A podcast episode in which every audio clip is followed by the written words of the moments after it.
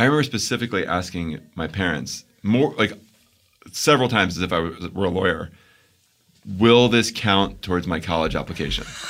Will this be on my record? Will right. And they were like, no, this doesn't go to college. I'm like, are you certain? The yeah. colleges will never know about what I do here. They're like, no, this isn't for college. And like, at that point, I was just in the principal's office all the time, never did any work. I was like, this is a place where I can do whatever I want. Yeah. yeah. That was journalist Joel Stein talking about his experience at Hebrew school. We'll hear more from him later. Now, I don't know about you, but like Joel, I was not a huge fan of Hebrew school. My friends weren't fans either. In fact, I have yet to meet a single adult who went to Hebrew school and liked it. If you did, please email me at kibitzpod at gmail dot com and tell me your story. Maybe we'll feature it on a future episode. So yeah, I hated Hebrew school. I was constantly in trouble. My friends and I would often ditch and go to Tamarack Square Mall in Denver to play Galaga. I mean, Galaga sounded like a vaguely Hebrew word, no? In fact, I disliked Hebrew school so much that I'm going to warn you here, please don't judge me too harshly on this story, but once I actually tried to burn it down. Yeah, the temple, where my Hebrew school was held. Okay, so d- don't worry, I was not at all successful. I mean, the temple was made of bricks, so I knew it wasn't going to burn down, but to me, setting a little fire next to one of the exterior walls of the building while on recess was just... it was like a symbolic act, a form of social protest. To this day, I'm not sure why I did it. I think my problem was, you know, school was bad enough, but here was more school on the weekend, and it was just so boring. I mean, why did they have to take a history and a language, which today, as an adult, I find incredibly fascinating, and make it as stale and dry as the contents of a half-eaten box of matzah? In retrospect, that is no reason to burn it down, or even pretend to burn it down. Nonetheless, my teachers were not amused. Like I said, I, I was always in trouble. I honestly don't remember how I was punished, but it could not have been good. I don't remember if they told my parents, in which case, I hope this will be another episode my parents pretend they loved listening to, and my secret will remain with you, dear listeners. So it is back to school time, and on this episode, we're talking about education, Jewish education in particular. Joel Stein will talk more about Hebrew school. We'll hear about a cool project called Character Day, which was launched by guest Tiffany Shlain. And I'll talk to Professor of Jewish Studies at Stanford, Ari Kelman, about why Hebrew school is a broken model and what it means to enter a college campus right now as a Jew. And of course, we'll have another heated episode of Kasher versus. Kasher. So, pack your peachy folders inside your Trapper Keeper, inside your backpack, and pray your mom or dad packed you something good for lunch in your lunchbox, because it is time for another episode of The Kibitz.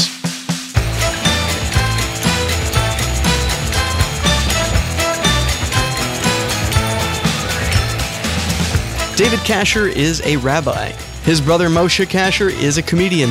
Together, they're going to debate Jews and education. This is Kasher versus. Kasher. Jews are known as the people of the book, and where you know where does that come from? Why?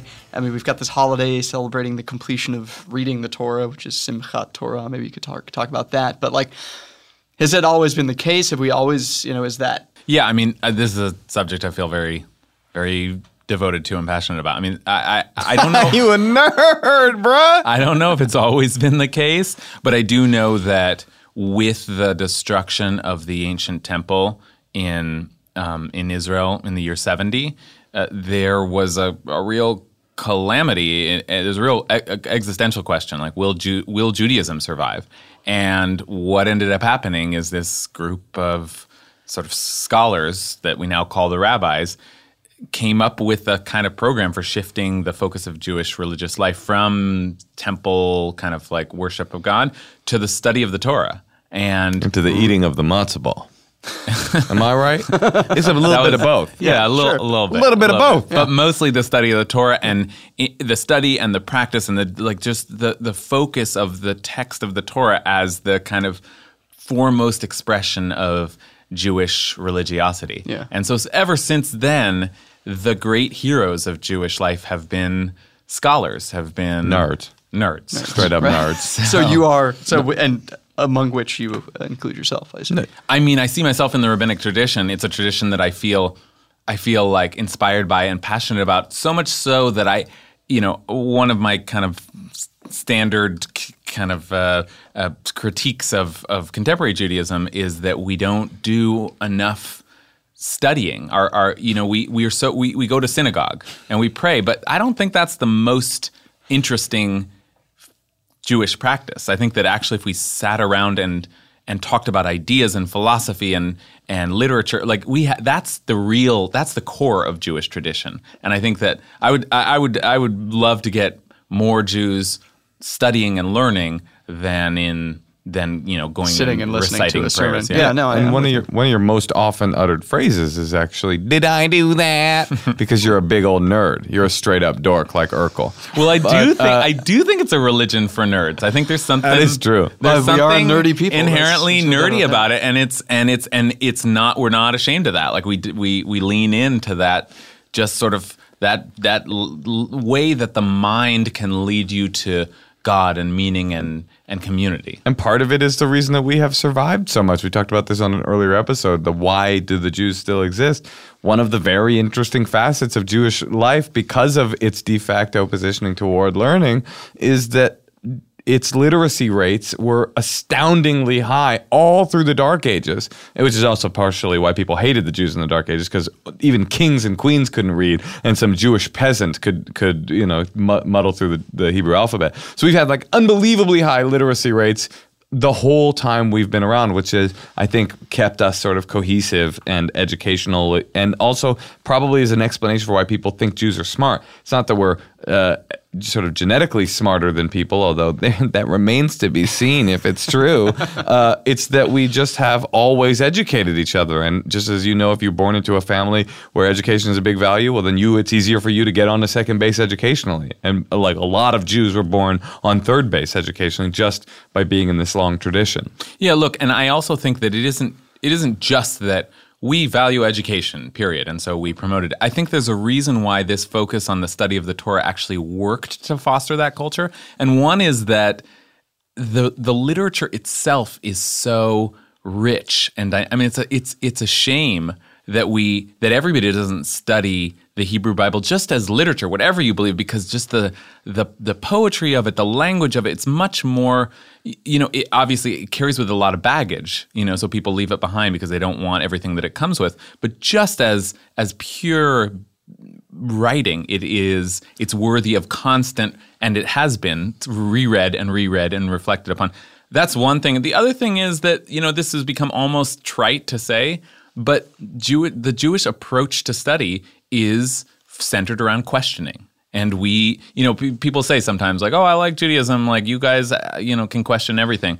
Uh, that's almost become like a stock phrase, but it's true. There's, you see that in the rabbinic method of approaching the Torah that, you know, far from accepting the word of God as kind of literally absolute, rigid, without any Um, any any broaching of questions, we tear everything apart and we we deconstruct and we analyze and we challenge it. That's that's our whole mode of study. Well, that, it also goes back to what I was saying earlier about the lay people being literate enough to engage in textual deconstruction as opposed to like in the Catholic tradition. And there is no religion like this, as far as I know, where everyone is at a, such a high level of engagement with the text. Because like in the Catholic religion, you have your intellectual uh, sect, and that's the Jesuits. But they're still they're priests, and they're the intellectual version of the priests. And most religions, you have the there's an intelligentsia, and then there's a lay people. And in Judaism, the lay people are as educated as a clergyman in another religion sometimes. But I yeah. want I wanted to also go back to what David was saying. I am not a Hebrew uh, fluent Hebrew reader, but it did really fascinate me when David was saying like the engagement with the text in its original language is engaging, because when I read the Bible, I don't feel what you what you see. I see like this is poorly written, sort of, I don't get it. But David telling me that like when you read it in, in its original Hebrew, there are word games and, and mysticisms built into the thread and the fabric of the language that a person reading it in a in a translation never even touches. I think that's pretty fascinating. Hmm. Yeah, I mean, it's really true. There's like all kinds of crazy word. Just to give one example, in the classic kind of Garden of Eden story, so the snake comes in. It says the snake was the most cunning of all the, or most shrewd of all the animals in the garden, and Adam and Eve are standing there naked. Well, it happens that the word for cunning or shrewd is the same as the word for naked. They're homophones in Hebrew. Mm-hmm. So there's some way that the story is sort of like linking the two characters in this way that like that suggests that maybe the snake was like particularly naked in his in his attack, or that there was maybe even some sort of weird sexual energy going on. Like it's a, it, it it remains to be sort of explored and analyzed what the link is, but the Hebrew, the original Hebrew, is so full of those that sort of intertextual wordplay that it's a much richer experience than we usually see when we just kind of read the classic King James. When you're at a certain level of learning religiously in Judaism, it's like you just always are pouring through these texts. In fact, they say that's why so many Hasidic Jews have glasses. Do you know this? Oh, really? Because they're re- yeah, they because they're so in the study yeah. hall or whatever. What's it called? The Beit Beit Beit Midrash. Beit Midrash, and you know they shuckle, right? You know, yeah. they, our Jews be shuckling, and they so it's like they're going, they're rocking back and forth, and so their eyes and the the the book stays constant. It's on yeah. the table, so their eyes are constantly focusing and unfocusing, focusing and unfocusing, and over time that's very bad. I, I didn't, what is that I didn't about? start wearing glasses until I went to yeshiva. Right. No, did you have to do, did you do the back and forth thing? The back and forth thing, yeah, it's what part of that? the culture. Now, it's a kind of that? a meditative thing. It's huh. it, that it's that it kind of gets you into a zone where you're not, you just sort of not thinking about anything else. You're just focused on. I mean, and that's that's what Torah study is to me. Is a it's it's a form of meditation. It's kind of like it's it's it's locking into a certain kind of consciousness. It's it is intellectual, but to just call it studying is not enough. It's this way that the the the mind intersects with the spirit, and I I just I find it, you know, Moshe teases me like I I always have like a book with me, but I find it addictive. Like there's something about this mode of study, you know, that is just, it's just exhilarating. Yeah, yeah that's have how I feel about Pokemon Go, because that's I did try that. That's, that's I was gonna boring. go. I was gonna say crack cocaine, okay. but uh, Pokemon Go is a much more, I would think, a gentler and a more contemporary example. Thank you. Every day, there's a, there's this obligation in Jewish law that you have to spend some time studying.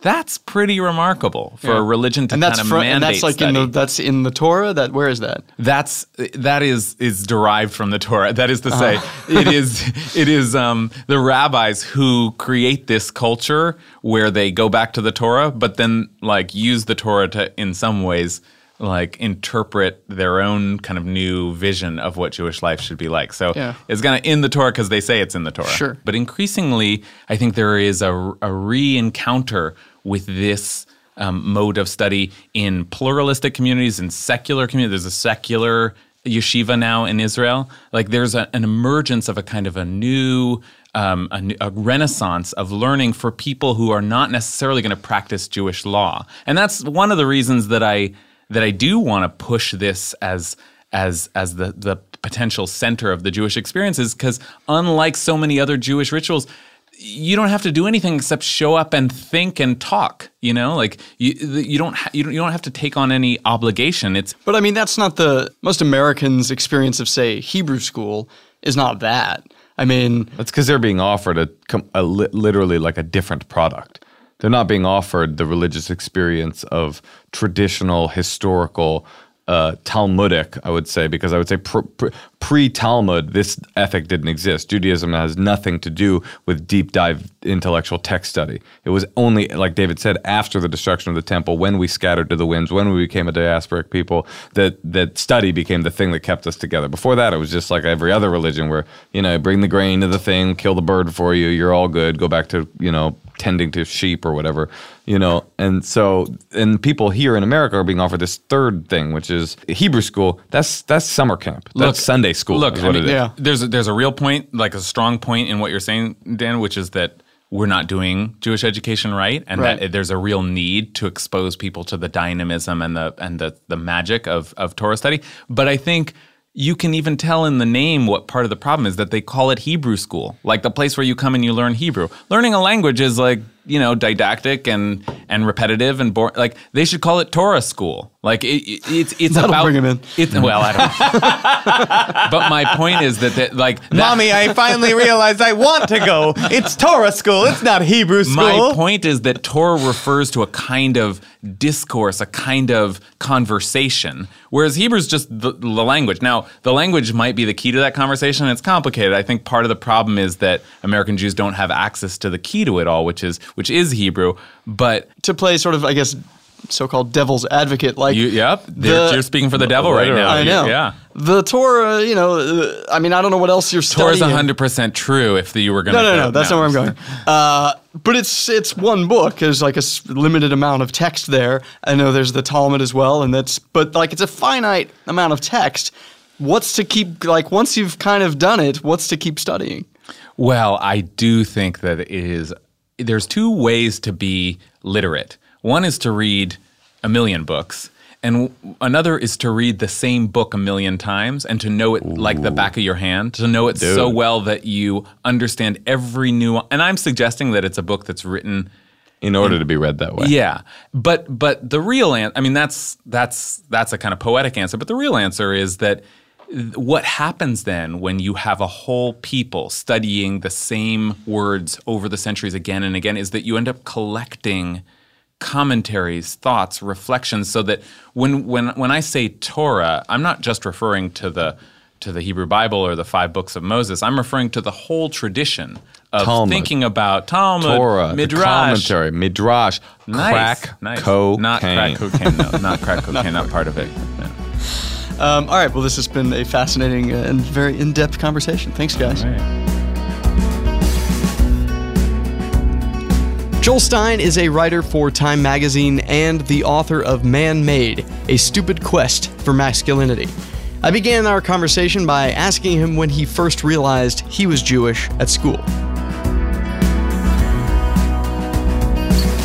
No, I remember I had gone to like a Jewish preschool. And I remember, I don't know if it was kindergarten or first grade, probably kindergarten, people asked, I guess Christian kids were confused that I wasn't Christian. Mm-hmm. Um, I remember feeling weird when other kids were were kind of all the identity stuff that you find out you're different. Like when kids start asking you questions and trying to figure it out. And my son had this already. Oh yeah. So where, what, yeah, what did he say? Some kids were like thought it was bad. Like he's like one thing is like he said, "Oh my God," in school, and some Christian kid was like, "You can't say that's a bad word." And he's like, "What are you talking about?" And then some kid asked me if he believed in God. And he's like, uh, we had never really gone over this, but he was like, no. And he told on him. Like, he told the teacher, like, you on know, your son, you got busted. He's satanic. We need to get him out of this school. Right. Yeah, basically. We've got a problem. Yeah. Let's get him to the principal's office, see if we can sort this out. Wow. And he was very upset about that. And so then did you have to kind of sit him down and be like, all right, well, here's here's the deal. This is what, uh, you know, you're a Jew. Yeah, well. An atheist Jew. Are you an atheist? I'm guessing. I am, but I didn't want to impose that on him, yeah. But I guess like I've imposed so much on him by accident. Right. Um, and how old's your son? He's six. Okay. So he... I, I, do you remember the moment where you knew you were Jewish, or that that was? I guess it was more for me knowing that was a weird thing. Yeah, I, I guess right. Yeah, I think there was a time where I realized it was weird. Yeah. And I'd gone to I'd gone to what I called Jew school, like Hebrew school on the weekends. Um, was starting very young? I think pretty young. Yeah. Yeah, I didn't. My son is doing that right now because okay. my Jewphile wife kind of pushed him into it at the Silver Lake J C C. Right. And is he are you is he getting a bar mitzvah? Is that That's the plan. I mean, I don't want to force him. He'll have a bar mitzvah if he wants to. He's on the path. He's going yeah. to that J C C He's thing. He's going to the Jew, yeah. Yeah. Which I think gets you out of going to Hebrew school. I think you can just keep going to like instead of going to temple, you can keep going to the J C C. Was that like a during a the, of, that's the during the week school? Like that's I his think school. At some point. No, no, no, no. I'm sorry. This is just like once every other Sunday right now. Oh, okay. For like an hour. Uh, I have no idea okay. how long my right. wife takes him there. But um, I remember going to Hebrew school in like third grade, uh-huh. just hating it. Oh, I hated it. I remember specifically asking my parents more, like several times as if I were a lawyer, will this count towards my college application?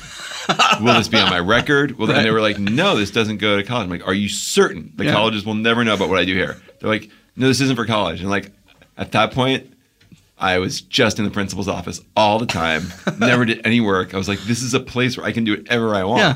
Yeah. It's a free-for-all. It doesn't count. It's like an alternate life. Did you keep going after? Oh, oh no. Oh, no. My sister yeah. did. Yeah. Which is shocking. She's not much of a student. She's not religious. No, the moment I got my bar mitzvah, I said goodbye to, although I said goodbye to um, my rabbi, although he married us, because Cassandra was looking for a rabbi, and I didn't know any. So I called this guy who didn't remember me or anything, and he uh, he's still around and married us. Yeah, I think there are other ways to get bar mitzvah than going to a temple. I would think so. Yeah, which is appealing to me. Because I yeah. didn't mind the bar mitzvah part. I just minded the Hebrew school part. Right. Yeah. Because because it was religious, or because it was just like a Saturday and I it wasn't a Saturday. It was like after school, and it became like three days a week, and it just yeah. was it was like a crappy school. Yeah. Like, why would you want to go to more school? It's like about, school on top of school. It was Holocaust school. Yeah. Like, who wants to go to Holocaust school?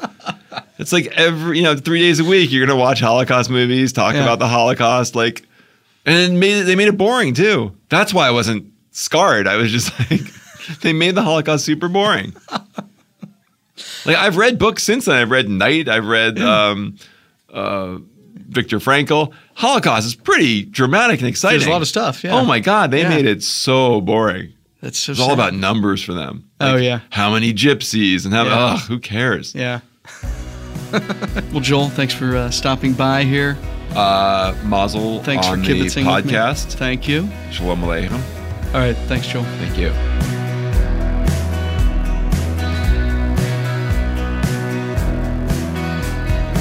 Tiffany Shlain is an Emmy-nominated filmmaker, speaker, and the founder of the Webby Awards.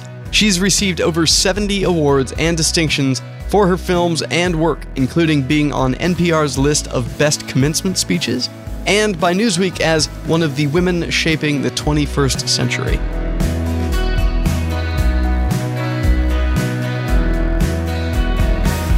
I want to talk about Character Day, which is coming up, but tell me a little bit about sort of your background. Yeah, my background is, uh, you know, I'm a Jewish girl from Northern California who never really, never really strongly identified. We were very culturally Jewish, and with the food and the questioning, and we would go to high holidays, but nothing, not much more than that. And I founded the Webby Awards and ran that for nearly a decade. And then I wanted to start a film studio combined with the power of the web to make social change.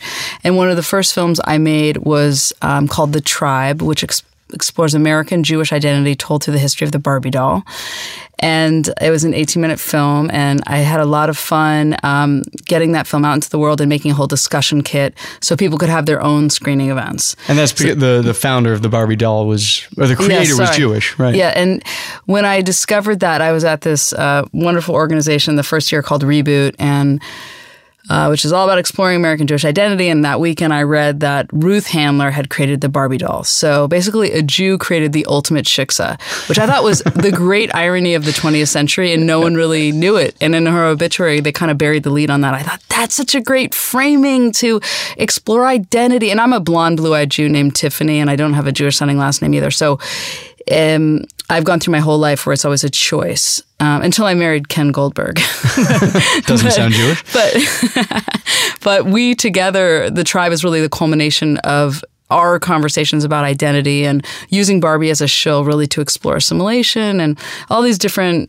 deep issues that I think a lot of American Jews grapple with. So made that. And then suddenly I was like Jewish poster child. It was such an irony because, you know, I didn't belong to a shul. I felt like such a bad Jew all the time. And then suddenly I was being invited to a lot of Jewish organizations to show The Tribe, which was actually great because I always felt like such an outsider, and I realized that all Jews basically feel like outsiders, which was comforting. And then I started um, wanting to experiment with technology. Could I make films in a new way, both in the way we made them and the way we distributed them? So we made this film, The Science of Character, which looked at all this really interesting neuroscience and social research about character strengths. How can you develop who you are? Mm-hmm. And uh, based on this wonderful research that looks at every culture and all throughout history, and there's these commonalities of what we consider their twenty-four strengths that lead to these virtues. I thought it was so interesting. So we made that film. We thought, let's premiere it in a new way. Let's give the film away for free with discussion cards and posters and see what happens. And, you know, we were expecting like two hundred fifty organizations to do screenings, and the first year it was over fifteen hundred. And then that film screened, and I went, I screened it in front of a lot of wonderful Jewish people, and they were like, the film's great, but why didn't you mention the deep Jewish history about character philosophy and development? I said, because I had no idea about it. And then I felt like a bad Jew again. That's a recurring theme. And um, and I was fascinated to learn all about Musar, or some people call it Musar, and it's this very old, like tenth century, you know, culmination of basically someone, people cherry-picked all the ideas in Jewish history and philosophy about character, how to be a good person, what are all those practices. And we made a film called The Making of a Mensch, which is pretty much The Science of Character through a Jewish lens. And that premiered um, this past year, and again, has discussion kit, and, and we also premiered co- a film called The Adaptable Mind. So this year, Character Day is September twenty-second, and everything's free. And um, we already have twenty-eight thousand screenings happening in over forty countries. So it's very wow. exciting. I think this election has certainly helped people really wanting to focus on sure. character. What does it mean to live a meaningful and purposeful life? Yeah. So that's interesting. So you... You were kind of on to this whole idea of character, and then and then you realized that there is actually kind of a Jewish context for it. And yeah, which was exciting for me because, you know, I kind of came late to my husband, um, Ken, and I and our daughters. We practiced Shabbat, which I didn't do growing up. And it's been this incredibly meaningful experience for me.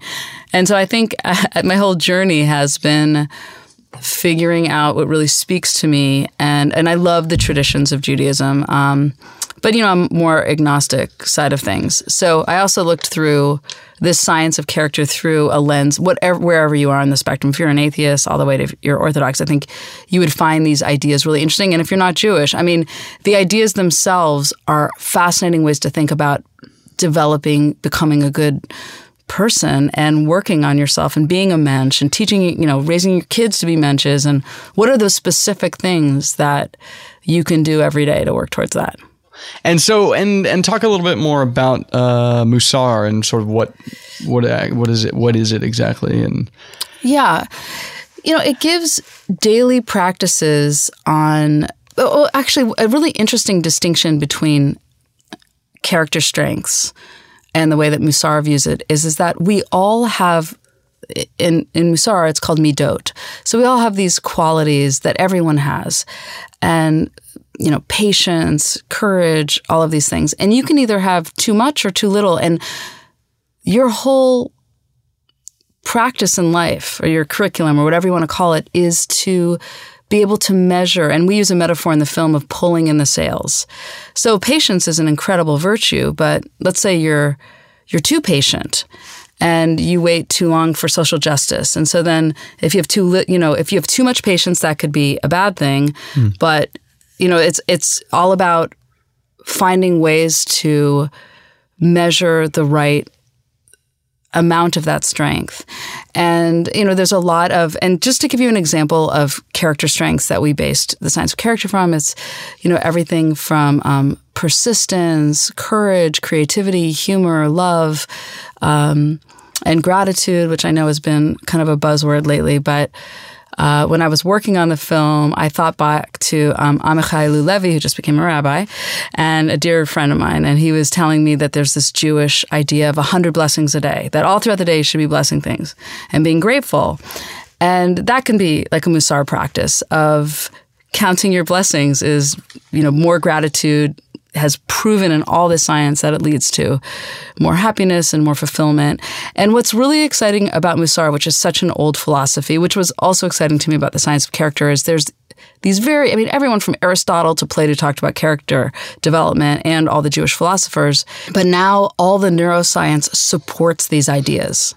So there's tactical proof that if you work on things that you can rewire your mind, you can strengthen yourself, you can build parts of yourself up or down. So that probably was the most exciting aspect to me to underpin all of these ancient ideas. To me, films have always been, they're the appetizer, and the discussion you have afterwards and the work you do afterwards is the main course. Mm-hmm. So these films are all short, I should also say. So Um, you know, Science of Character is like eight minutes, Making of a Mensch is ten minutes. So the goal is you you watch the film either in a big setting or an intimate setting, and then you go into it. We have these really fun questions and thought experiments to delve deeper. And then we have this very big resource hub that we're launching on Character Day. And, of course, an app because, you know, it's the twenty-first century. Sure. But a way to sort of like, let's say you say, I want to uh, have my child work on generosity. And what are some practices or books or films, apps or games that can build that? Or I want to work on patience or empathy or courage. And we'll have this cool interface where it's almost like a Mad Lib sentence. I am an adult looking for books or films on courage. And, and then it'll give you a list. Or I'm an educator. Um, and we have like a Mensch button where you can have the Jewish version of all the resources. And oh, nice. We're collecting all of those. But Mensch is such a fabulous word. And And one of my goals of this project also is to reclaim it absolutely for women, because Mensch is often used for men. But if you look at the history of the word, it is for both men and women. And again, it's the twenty-first century, so I'd like that to be for everyone. Absolutely. Absolutely. And so uh, if people want to find out more about uh, Character Day and signing up or getting their organization signed up, what do they do? Yeah, they just they go to character day dot org, and it's okay. All very s- simple. All right, great. Well, thanks for uh, thanks for stopping by the Kibbutz. Oh, I'm happy to be on your show. I love your show. No, I've thanks. been really, really enjoying it.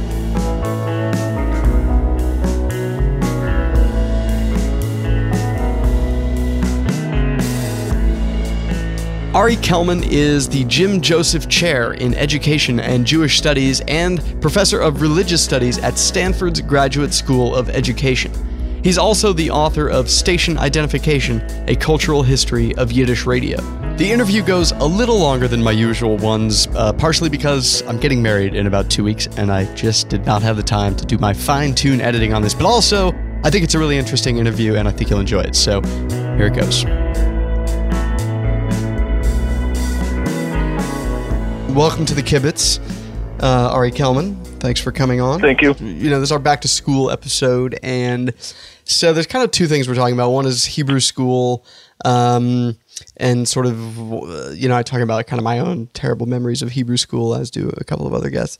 Um, and then we'll talk about kind of college campuses, since that's where you're you are now. But um, you know, I know you have you've done some research a little bit about. about Hebrew school, and, and you've got kids that are five and three. And, um, you know, what, what have you sort of discovered in your research, and, and what do you think is working or not working about the kind of current Hebrew school model? So I don't really spend a lot of time in Hebrew schools, um, m- much like most people. Um, right. It's not, it, it was, um, I'll say this, and I say this with great sympathy. It is not currently, I think, a model that is well suited to today's families or educational landscape. When it was like invented in the early part of the twentieth century in cities like New York, um, really in, in New York, Baltimore, whatever, um, it the people who were driving the creation of what became known as Hebrew schools were quite enamored of American public schools, which were giving these Jewish immigrant kids a chance to integrate into American life and culture. Mm-hmm. And they were, and they were free, and they were, you know, and they, they were great. They were really great institutions. It may have also have coincided, not coincidentally, with like the apex of American public schooling. They were public, they were urban, um, and so on. And in some neighborhoods in cities like New York or Chicago, Philadelphia, like the public schools would have been eighty percent Jewish, um, I would have had lots of Jewish teachers in them as well. And then going to Hebrew school was, you know, on top of that. Um, and the idea was that if schools have a particular kind of look, they have age-segregated classrooms, they have teachers with blackboards, they have desks, they have grades, they have drills, and so on, then successful Jewish education, because that's what secular secu- successful secular education looked like, successful Jewish education would should resemble that. Yeah. And so they created these schools that had all those features. Uh, report cards and so on.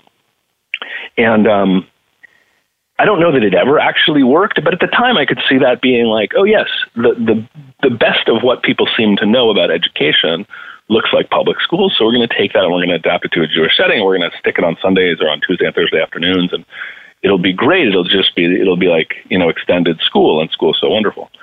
Uh, we've come to learn a fair amount about how people learn in the decades since. Mm-hmm. Um, and uh, I think anybody who's ever spent time in a Hebrew school, I didn't go to Hebrew school as a kid, but I taught in Hebrew schools in high school, college, and graduate school. Mm-hmm. Um, so I'm I'm historically part of the problem. Um, Thanks a lot. uh, um, I um, uh, I forget what I was going with this exactly, but uh, um, it, nobody who who spends time in those schools like thinks that having kids sit down for two more hours of the day behind a desk is like a great learning um, environment for for American kids in this day and age. Sure. Um, anybody who's ever spent time in Hebrew school knows that. And the sort of anecdotal, you know, stuff from any kid who's ever spent time as a student in Hebrew school knows that feeling of getting out of public school or private school, having to schlep across town or having to take a carpool or having to do whatever, and then being told to sit and do more drills so that they can learn to read the Shema with, you know, properly um, from four to six on a Tuesday afternoon.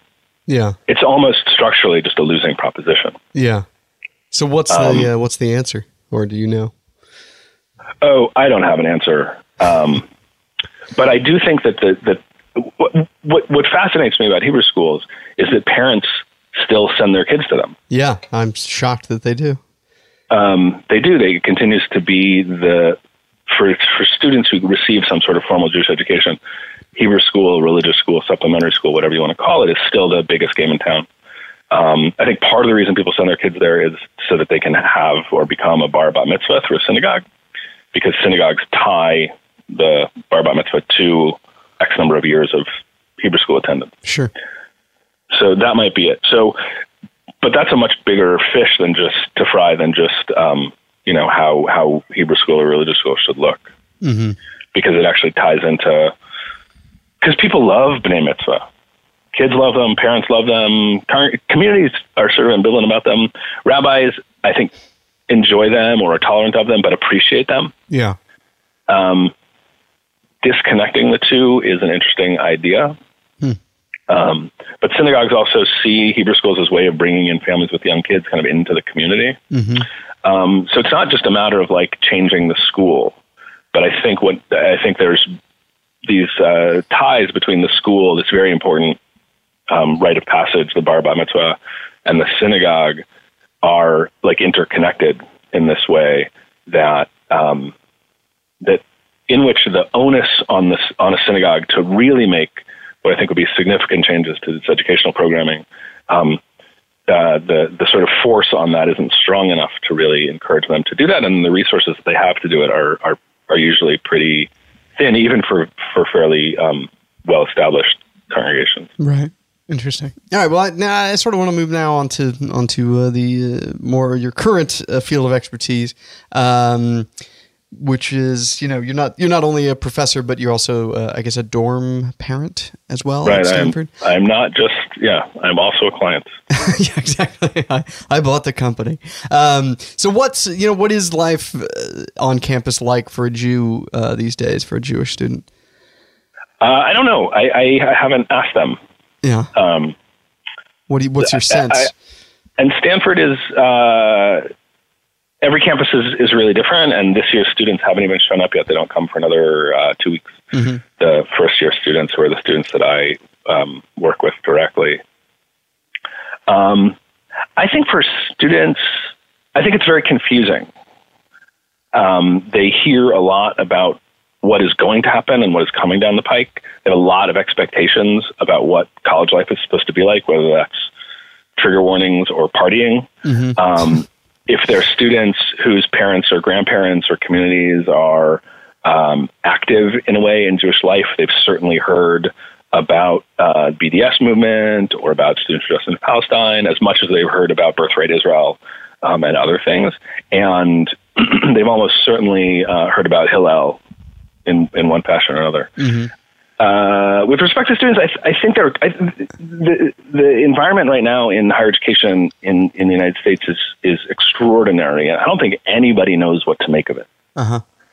So literally this morning, I you know somebody posted something to their Facebook, a friend of mine who teaches at another school, and it was an article about you know, tenured members of faculty getting uh, warned or fired. There have been a couple of high-profile cases of people who's, who's beha- who have been brought up on sort of effectively violations of one policy or another, and um, but whose behavior or whose writing doesn't, from my understanding, warrant that kind of um, those kinds of charges. Mm. And similarly, you have um, you know the University of Chicago famously sent out this letter two weeks ago to its incoming class that was basically like, "Dear students, if you expect trigger warnings, you're not going to get them here. Yeah. Toughen up and grow up," which I think is kind of deeply um, uh, uh, like sort of retro conservatism of the Enlightenment that I don't think is helpful for students either.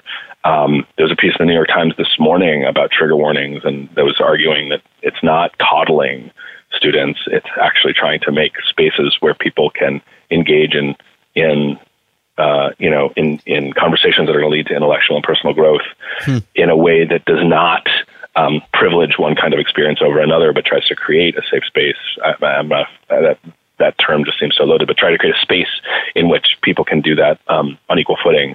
And that's the kind of, those are the kinds of classrooms that I um, aspire to be part of. Those kinds right, of but I mean, isn't that, that kind I, of the nature right. of what a classroom is, is like a space where you can have a conversation that might be challenging on equal footing? Yeah.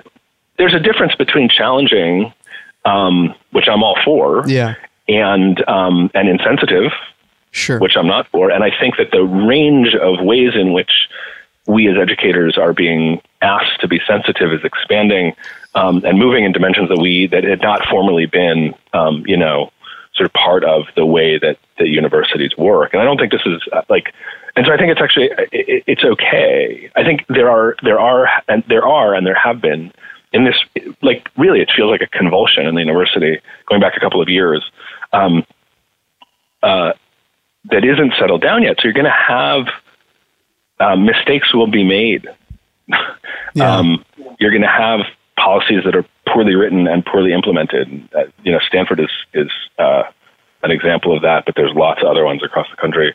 And you're going to have Um, people who are uh, ferociously, um, you know, one way or another. So the University of Chicago letter is is one of those things, and what's happening at Oberlin is another example mm-hmm. where it's not even about policy or curriculum; it's about sort of um, students' expectations of what the university is supposed to be. And I think that their students are arriving um, with expectations that, that the university is ill-equipped to handle in a lot of ways, um, and it just adds to the confusion. Yeah. Um, And I don't know when the dust is going to settle, and I don't know what it's going to look like, if it's going to be better or worse, if it's going to be good or bad. And I think the Jewish students are entering right smack dab in the middle of it. Like, you have um, Jewish students uh, with that hold a variety of commitments to all kinds of things. Um, you have to religion, to ethnicity, to sexuality, to identity, to, ju- to whatever their notion of justice might be, mm-hmm. um, to Israel, to, to not Israel, um, to Palestine, and so on. And Jewish students are arriving on campus like every other student um, into a, a, a sort of situation where the the informal and sometimes formal rules that governed um, like that governed university life, both in class and out of class, are are changing in, in quite dramatic ways. Or at least they seem to be um, unsettled in ways that are that are um, that are new for a lot of people. Yeah, no, it's interesting. I mean, I, I went to Wesleyan in the early, you know, I entered Wesleyan in uh, I guess eighty-nine, and it was mm-hmm. like kind of the beginning of the of the P C, you know, P C U. Yeah. Actually, that movie was written by a Wesleyanite about Wesleyan, um, and okay. I remember being a freshman the first week, and people were like saying blah blah blah P C, everything's P C, and I was like, I didn't even know what P C was. I came from Denver. Right. In Denver, we didn't talk P C. Anyway, um, but it's, it, you know, it seems like we've definitely reached kind of a fever pitch of like, of how do we, you know, how do we just have conversations about anything? And uh, so you wrote a really interesting piece that just came out in Tablet Magazine. Um, it's sort of like a, an open letter to, to students, uh, new students that are, are entering college. And, um, And you sort of ask them to challenge their own loyalties. I mean, the the subhead of the of the piece is to challenge their own loyalties, assumptions, and biases. And I think you, you know, isn't you sort of challenge students to, to embrace the discomfort that that learning requires? And do you think that that students nowadays expect to be too comfortable? I mean, is I, I, which seems to kind of lean towards the the the University of Chicago paradigm, is like, stop trying to be so comfortable. Like part of part of education is being uncomfortable. I think, I mean, I think part of it is that. On the other hand, I don't, I didn't at all intend the piece to come off as a sort of defense of University of Chicago's letter. I call them out, you know, in the middle of that piece. Yeah. Um, if you're going to learn, learning is, is like at its core about um, changing the way you think about whatever it is you think. Mm-hmm. So if I'm learning to program computers, I'm learning to code, then I'm actually learning... Learning means getting better at coding, which means being able to do things I did, I, I, you know, do different things in the future. If I'm learning about history, it means learning, coming to better understand a particular event or figure or idea and how that evolved. Mm-hmm. Um, so it, it, it is, at its essence, I think, a way of, it it, it does damage to the way you think the world works. Mm. Um, and And and that, I, I really fundamentally believe in that. I don't think that, I do not think that students are quote unquote too comfortable or, you know, coddled um, in some ways. I mean, there there are certainly ways in which our frosh arrive to campus that are coddled, but there's lots more that aren't. But it has very little to do with their kind of intellectual growth. Mm-hmm. Um, and I think that there. So my my my point in that article was like, there is going to you are going to be uncomfortable. You shouldn't be offended. Yeah. Um, and I think that we have a ways to go to understand the difference between, you know, sort of legitimate hate speech, ideas that make me uncomfortable, and, um, you know, a sort of policy violation. Yeah. Um, and, and, but there's ways to engage in uncomfortable activities that are not threatening. Right. Um, that are productive, that are, um, uh, built on, Uh, fundamental respect for the diversity of student experiences and identities. Yeah. Um, and that, I, like those two things, I don't, like in, it's easy in, you know, a newspaper article to say students are either too coddled or we're going to hold to, you know, old school models of, of learning. Um, and, uh, and of course it's both of those things. Yeah. All the time. Sure. Well, and you say that the, you know, in the piece you said that students have been arriving to schools that are largely, and now more obviously, I'm quoting you here, and now more obviously ill-equipped to address the diversity of needs and changing cultures with which students arrive. Like why is, so, I mean, so it sounds like the institutions themselves are, um, are having problems, uh, you know, d- dealing with. Yeah. Yeah.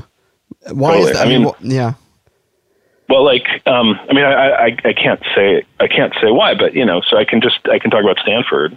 Um, so something like, I, I forget what the numbers are.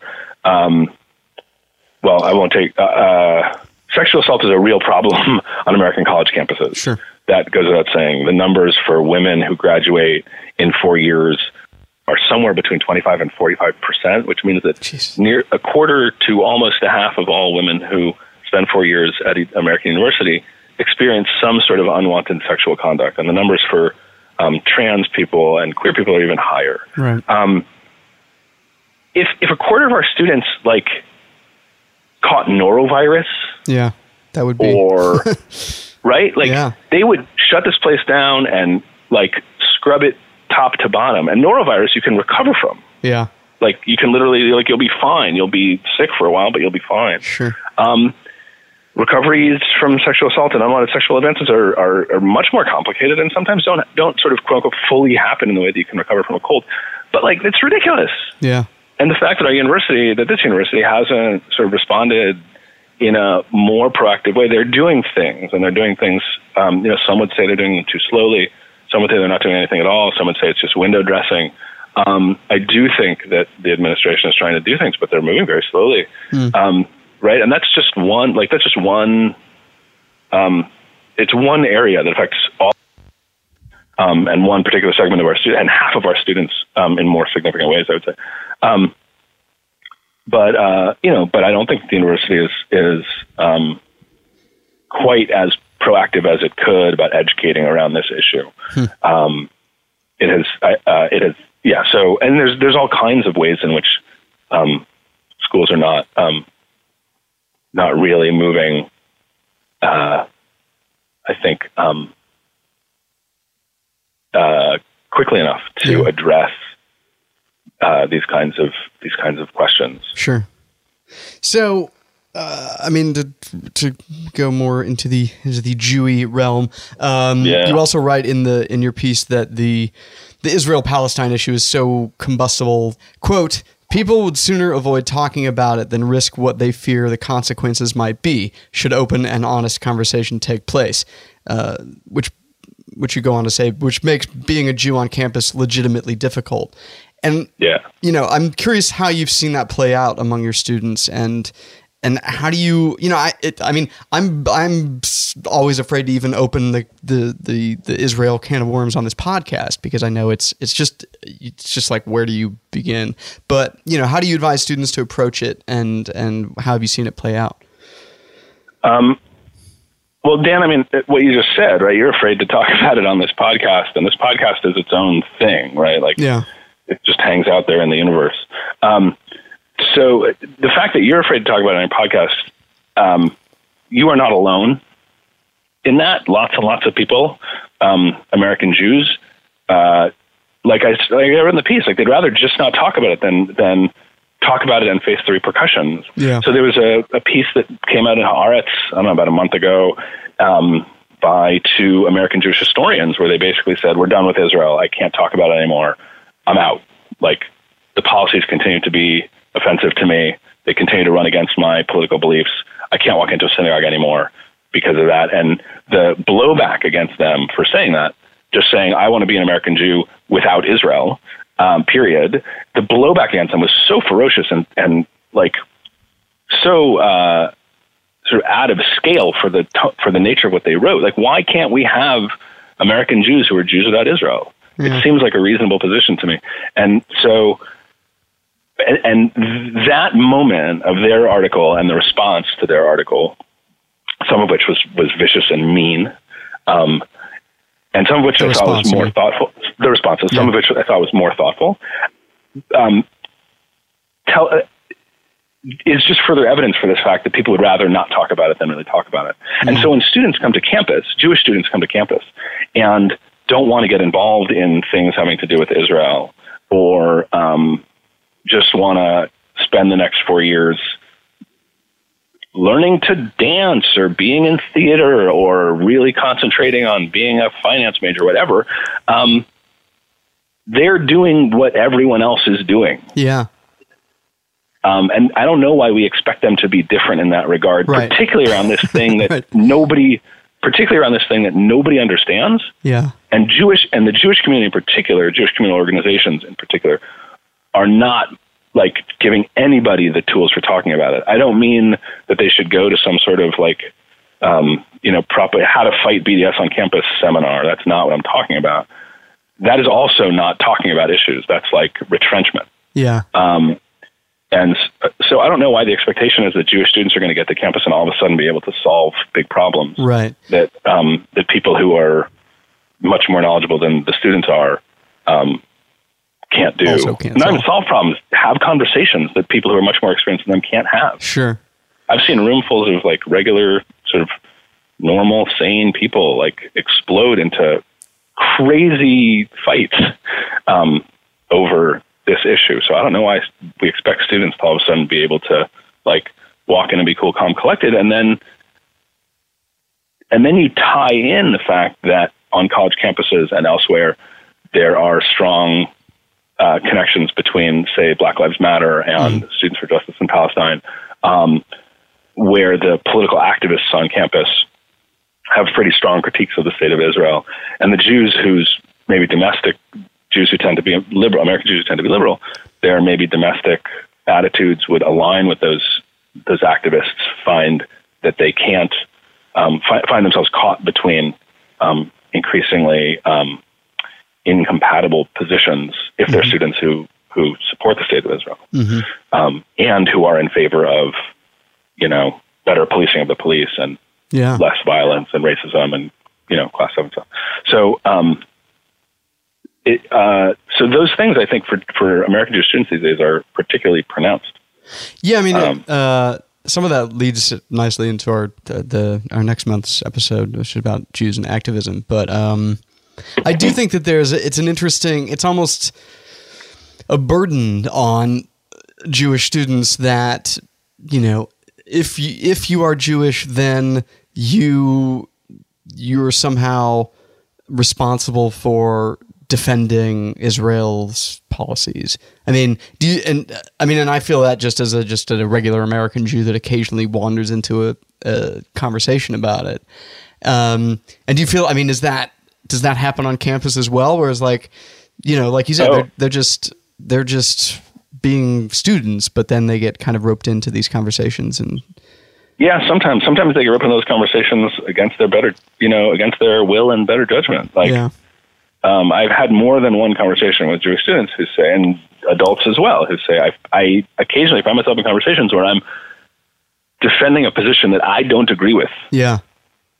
Um, That is all too common among the people um, among people I've spoken to, yeah. um, and I think Jewish students uh, find that as well. And so, ra- honest, so for many of them, I think, um, for some subset of them, rather than be pulled into those discussions, they avoid them entirely. Right.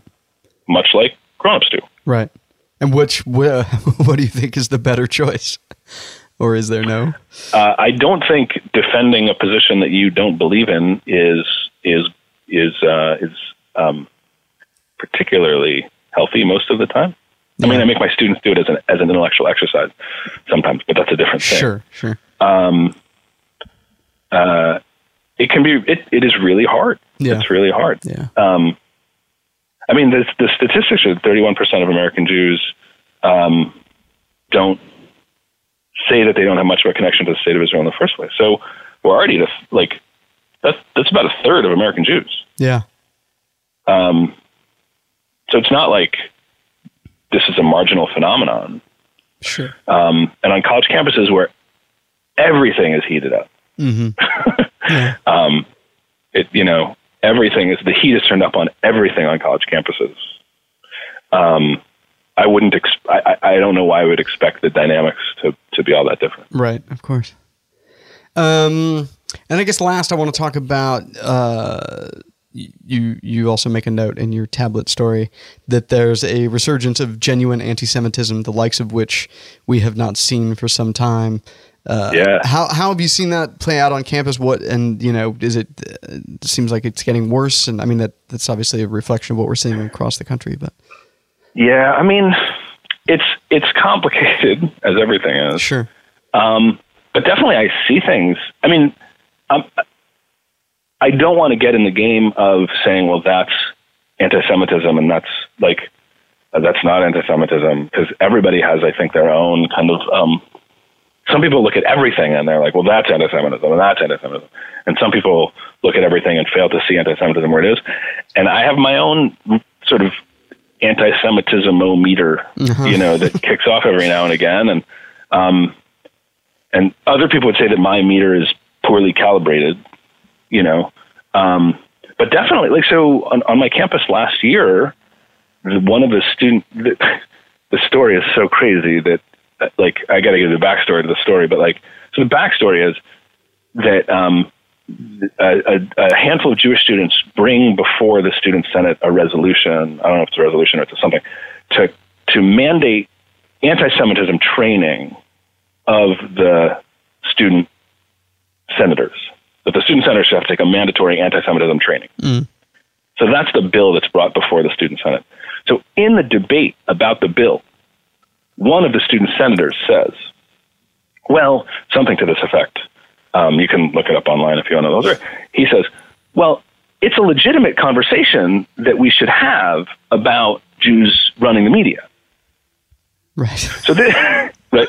So this is in a con- now, um, so that is something I would say, like, that is probably anti-Semitism in a conversation about, about training about anti-Semitism. Right. I mean, it's like too Jesus. it's like too good to be true. That sounds like a- he he then so then like in the in the daily, this is like all kind of campus politics. And that comment got a lot of news, more news than it was worth. Yeah. Um, in the Daily, somebody wrote, uh, one of the editors of the Daily wrote a very sharp, I thought even maybe over the top sometimes, critique of the senator. And then the senator wrote a wonderful non-apology apology uh-huh. for what he said, slash defense of what he said.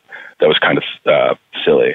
Um, but um, uh, so stuff like that that, I didn't, you know, I I don't think I heard very often or at all, maybe for the last, I mean, since I've been in higher, since I was in graduate school and, and since I've been a professor, which is going on ten years now, um, right? I just haven't, I hadn't heard those things. There was always, there's always been like swastika spray painted sort of in random incidents. Um, but I feel like that guy, like the, the comments of that student, um, uh, uh, what happened at U C L A, um, the sort of accusation the student couldn't be a good senator because I think it was a she in that case was Jewish.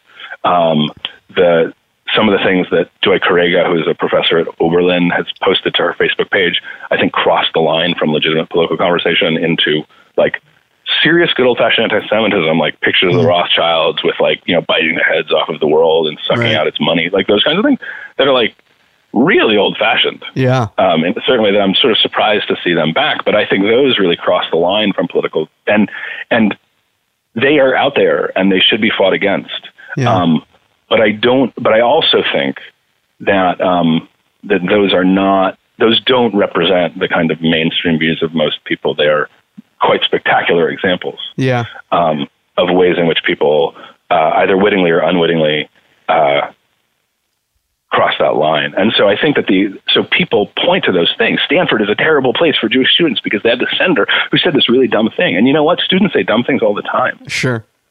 Yeah. Um, and if I had to sort of take my dorm, which is as random a sample of incoming frosh as any other dorm, um, the things I talk about with my staff in terms of the, the insensit- insensitivities of incoming frosh are about, they're about everything. Mm-hmm. They're about race, they're about sexuality, they're about gender, they're about class, um, they're about religion, they're about secularism. Like they're, students come in to universities not knowing a whole lot about the world, which is why they're here. Right, that's the point. That's yeah. the point. And part of the thing that Stanford really prides itself on is is um, the the conversations that happen between students outside of class, where they meet people who are really from different backgrounds than they are. And and those encounters and those conversations often get off to a pretty rough start. Hmm. You know, because you have people who say stuff that was okay in where they're from, whether right. they're from like New York City or whether they're from a small town in Texas, things that are okay where they're from that don't, that other people hear and they're like, whoa, whoa, that hurt my feelings, or, yeah. you know, that's not, tr- you know, or that I find that offensive because those are about me or people I know or people I love. And then they have a conversation, hopefully a reasonable conversation yeah. about why that is. Um, sometimes that escalates into, um, you know, silencing or accusations or, or those kinds of things. Yeah. Most of the time, um, both, people or the set of people who are involved in that conversation learn something um, from it and grow a little bit from it. And that's kind of the, the point. Yeah. Um, and I'm not saying that those encounters are pleasant uh, for everybody, but it, but they're, I think, within the bounds of what we can consider reasonable conversation on the university campus between people. Sure. And so actually, so if you look at the studies, there's, there, there are three studies recently of anti-Semitism on college campuses. One of them, I think, is total bullshit. The other two, I think, are reasonable. I don't love them, but they're reasonable. And then the reasonable, the two reasonable, the one that I think is bullshit is by the Amcha Initiative. The, the two reasonable ones, one of which came out of Trinity College, one of which came out of Brandeis, both found an increased incidence of anti-Semitism, anti-Semitic incidents on campus. And both of them found that most of those incidences were not in classrooms, but were peer-to-peer. Hmm. Incidentally, they also found that more Jewish, more Jewish students who identified as politically conservative, if you were a Jewish student who identified as politically conservative, you were more likely to report an incident of anti-Semitism, which suggests some blurring here around the Israel issue. Right. Anyway, Um, but but they both agreed that um, Jewish students, incidents of antisemitism are more likely to happen peer-to-peer, which suggests that these conversations are happening. Um, and I don't think that a good idea is to just sort of like whip out the anti-Semitism stick and sort of beat people with it. Um, nor do I think that students saying insensitive things uh, is a new, is, I don't think that's a new thing at all. Mm-hmm. Um, and I don't think that it, it, it uh, takes the onus off of uh, faculty and people involved in residential life um, from helping students whose own limitations result in um, in uh, in in sexist language or homophobic language or anti-Semitic language or racist language or classist language. Mm-hmm. Um, you know, the goal is to to help them do that, and they can't do that unless they show their card. So, but but we are seeing. I mean, I but I think some of these really spectacular examples, um, you know, set people off. So, sure. like, no, I don't think Stanford is a bad place for Jewish students. I don't think Columbia is a bad place for Jewish students, or U C L A or Berkeley or any of these places. You know, Columbia is like thirty percent Jewish, for God's sake. Wow. You're going to tell me it's a bad place for Jewish students? um, so I do think they're, they're challenging places, and the politics make it more so. Sure. I don't know. And it, it, I think it's also, there's just kind of a general sense of uh, of the way discourse is in this country, and the, the kind of yeah. polarization that, that everyone feels is just like, you just can't talk about anything anymore without, you know, everybody just flipping out. Um, and right. I mean, th- th- yeah, there's a piece in The New Yorker. Um, I can't remember who wrote it. Um, yeah, I think it was George Packer mm. about sort of, he went and he kind of hung out at Trump rallies for a little while. And, and in both, and, and he reports on some of the Trump supporters oh, yeah, and their, that. you know, deplorable behavior. But then he also reports on the people who are protesting Trump and some of their deplorable behavior. Like, yeah. it's just not a good see like discourse, public discourse, productive discourse between people who disagree about things in this country is like, the quality of the discourse is just at an all-time low. Yeah, absolutely. Probably, it seems. So. Um, so again, why would Jews in Israel be any, why would they somehow be exempt from this? Right. Um, and and nobody else is going to figure it out. Nobody has figured it out. No. Well, that's um, your job as an academic. Right. I can help. I can do my small part with the few students who come to my classes and the few students who live in my dorm. Right. Well, good. But it's a big, I mean, you know, it's a huge problem. Sure. Absolutely. Well, I wish you luck with your incoming students this semester, and uh, maybe we'll check back with you at the end of the year and see how it went. Cool. Thanks a lot, Tim. Okay. Thanks for uh, stopping by the Kibbutz. You got it. Okay. Take care. Okay. Bye. Bye. Hey Kibitzers, I have some exciting news. My band, Ray and Remora, which is responsible for a lot of the music you hear on the podcast, has a new album coming out September sixteenth. Uh, it's available on iTunes and Amazon and most other places where one would buy music. So please check us out online at ray and remora dot com. That's R E M O R A. That's my own little plug, people. All right, that is it for this episode of The Kibbutz. If you liked it, as usual, please rate us and review us on iTunes. It takes you two seconds, and it, it really brightens up our day. And spread the word. Tell your friends. Uh, tell your congregation at your temple. Send us feedback at kibbutz pod at gmail dot com or tweet us at kibbutz pod. And please give us a like on the old Facebook. You can follow me at Dan Crane here. I'd like to thank our guests, the Kasher brothers, Joel Stein, Tiffany Shlain, and Ari Kelman. For more from Moshe Kasher, go to moshe kasher dot com and check out Rabbi David Kasher's brilliant podcast at parshanut dot com. Joel Stein is online at the joel stein dot com and check out his book, Man-Made. For more on Character Day, go to character day dot org, and you can find Tiffany Shlain on Twitter at Tiffany Shlain. Ari Kelman is also on Twitter at A Y Kelman. That's A Y K E L M A N. This episode was produced and edited by me, Dan Crane, with help from Adam Sachs, Sarah DeLeo, and David Jargowski. Additional engineering by Brett Morris. Special thanks to David Katz-Nelson and Francine Hermelin, Earwolf, and as always, Reboot. Music was provided by my current band, Ray and Remora. That's right, check us out. And my old band, Nu Non Plus. And as my great-grandmother used to say, that's the way it is in a small town with a large population. Thanks for listening to The Kibbutz.